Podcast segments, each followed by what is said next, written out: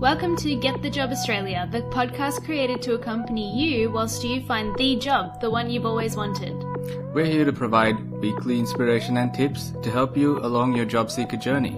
Think of us as your personal coach, helping you navigate your way to that employment offer. We also offer tailored services in resume writing, cover letters, LinkedIn profiles, and interview coaching. Visit getthejobaustralia.com.au to find out more. Now, here's the podcast. And welcome to the podcast. In this episode, we'll be talking about how you can network for a job and overcome that fear. A really strange thing happens after lockdown, and even if you're still in lockdown or you've been in and out of it, you'll know exactly what I'm talking about. You forget how to socialize it's completely random, it's never happened to you before, but you just suddenly feel awkward when you talk to people. Of course, during lockdown, you probably didn't switch off completely to the world. You probably spoke to people on Facebook, Zoom, and through technology. So, why is it so awkward when you start to transition back to face to face life? And how can you overcome that so that you can get out there and go to networking events, which is a great place to find your dream job and connect with people who can help you get there? It's because a lot of these platforms can't actually replace the real thing. So, as much as we thought we could remain unaffected by the lack of human connection, it's really not possible. One of the reasons that Homo sapiens actually evolved the way we did and as fast as we did was because we were able to bind together as communities in order to propel us to the top of the food chain. So we're naturally very social creatures, and that means face to face social creatures. Now for the real problem. How do you transition back into the real world and work up the strength to go to networking events in order to find the job that you want? It's actually completely terrifying under normal circumstances, and even more so when you've been in and out of house prison for what's ticking over to be years, not months anymore, but years. So, going to a networking event is difficult, it's an unpredictable environment, it's hard to not feel awkward and judged, but it's a fantastic way to get a really great job. So, if you want to do that, if you want to overcome that fear, if you want to network well after what seems like forever of being isolated in our houses, in this episode, we'll be covering some steps that you can follow to get you to that part. So, the first thing that you can do is basically get yourself ready to attend. So to work up the courage to actually attend the event, the best thing you can do is is to get yourself in the right headspace so you can go in confidently. You can go in with a set of goals and can feel that you're you're actually you have the ability to achieve them. So what you need to do is reason with those irrational thoughts, with those emotional thoughts that are dragging you down, and replace them with rational ones. So you can start thinking of saying things to yourself like, Nothing can actually physically harm you there. Fear, in quotation marks, is really just a bunch of chemicals in your mind.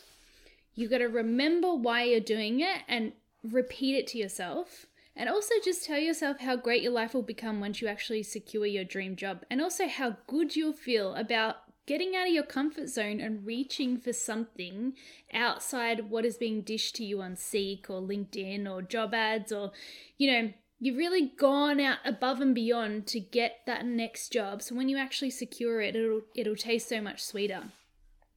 All of these things will at least get you to the door of the networking event, which is what you want, and that's a really great start.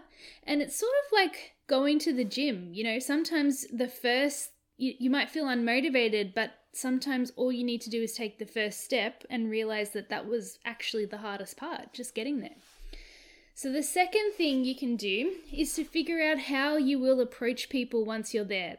So, it's essential that you develop an elevator pitch. It doesn't have to be perfect, it can be just a penciled, rough idea of what you're going to say in your elevator pitch. And an elevator pitch is a speech that you give to introduce yourself at networking events. It's a short statement that introduces you, what you want to like what you do what value you can add and it's all it's called an elevator pitch because you say it in the amount of time it takes to ride a lift or an elevator so between 30 seconds and 2 minutes so this way you're not waltzing up to people only to get to a group of people, get to a person at, at an event, and forget how to speak. This is a really great way to be prepared, to rehearse, and it's really an easy transition from approaching to actually talking. In addition, don't forget to do the following when you are approaching people to make you seem less intimidating to them because you never know how you're going to be received on the other end, especially when nerves are kicking in. We tend to not be ourselves. So make sure you're polite. You compliment people wherever you can. So, I like your jacket. I heard you speak. I like what you were saying. I overheard you. It sounded really interesting. Stuff like that.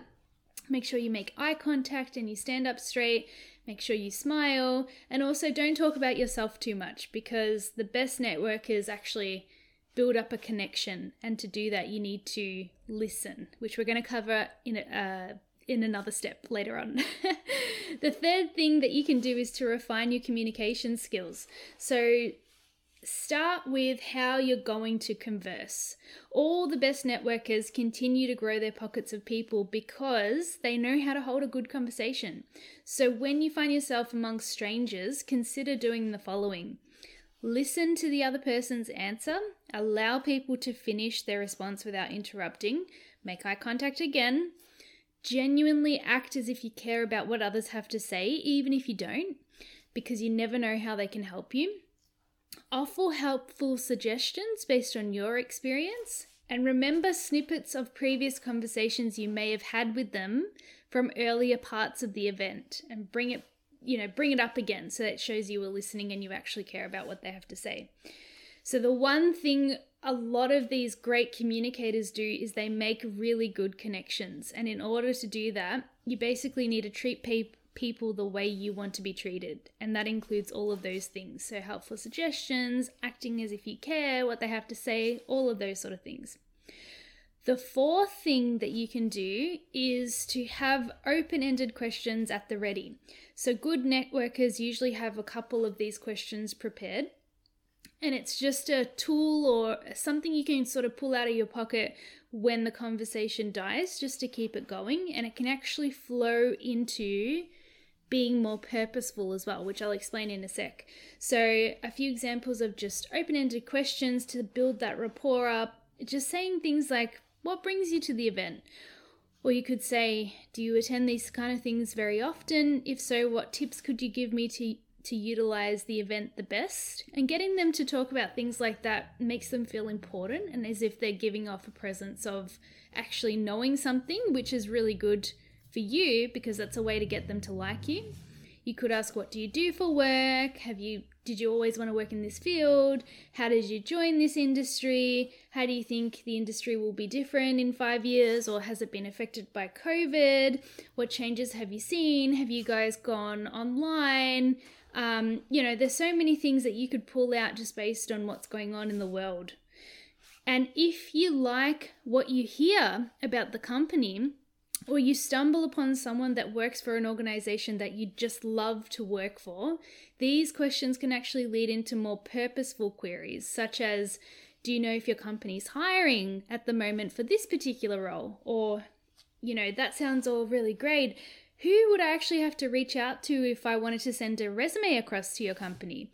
Or would it be okay if we connected on LinkedIn so we can keep in touch if any roles come up because I really like the sound of that company? So, all of these things can lead you to finding your dream job. It's just another way because sometimes applying through Seek and just doing application after application, not hearing anything is actually really disheartening. But getting yourself out there, stepping out of your comfort zone, not only prepares you to control your nerves when it comes to job interviews, but also it's just another pool of it's just another resource actually to widen your search field, to get your name out there, and you never know where it could lead. So that's it for this episode. Please go onto our website if you'd like to hear more, getthejobaustralia.com.au, or follow us on our social media on LinkedIn, Facebook, and Instagram. See you next week. Thanks. Bye.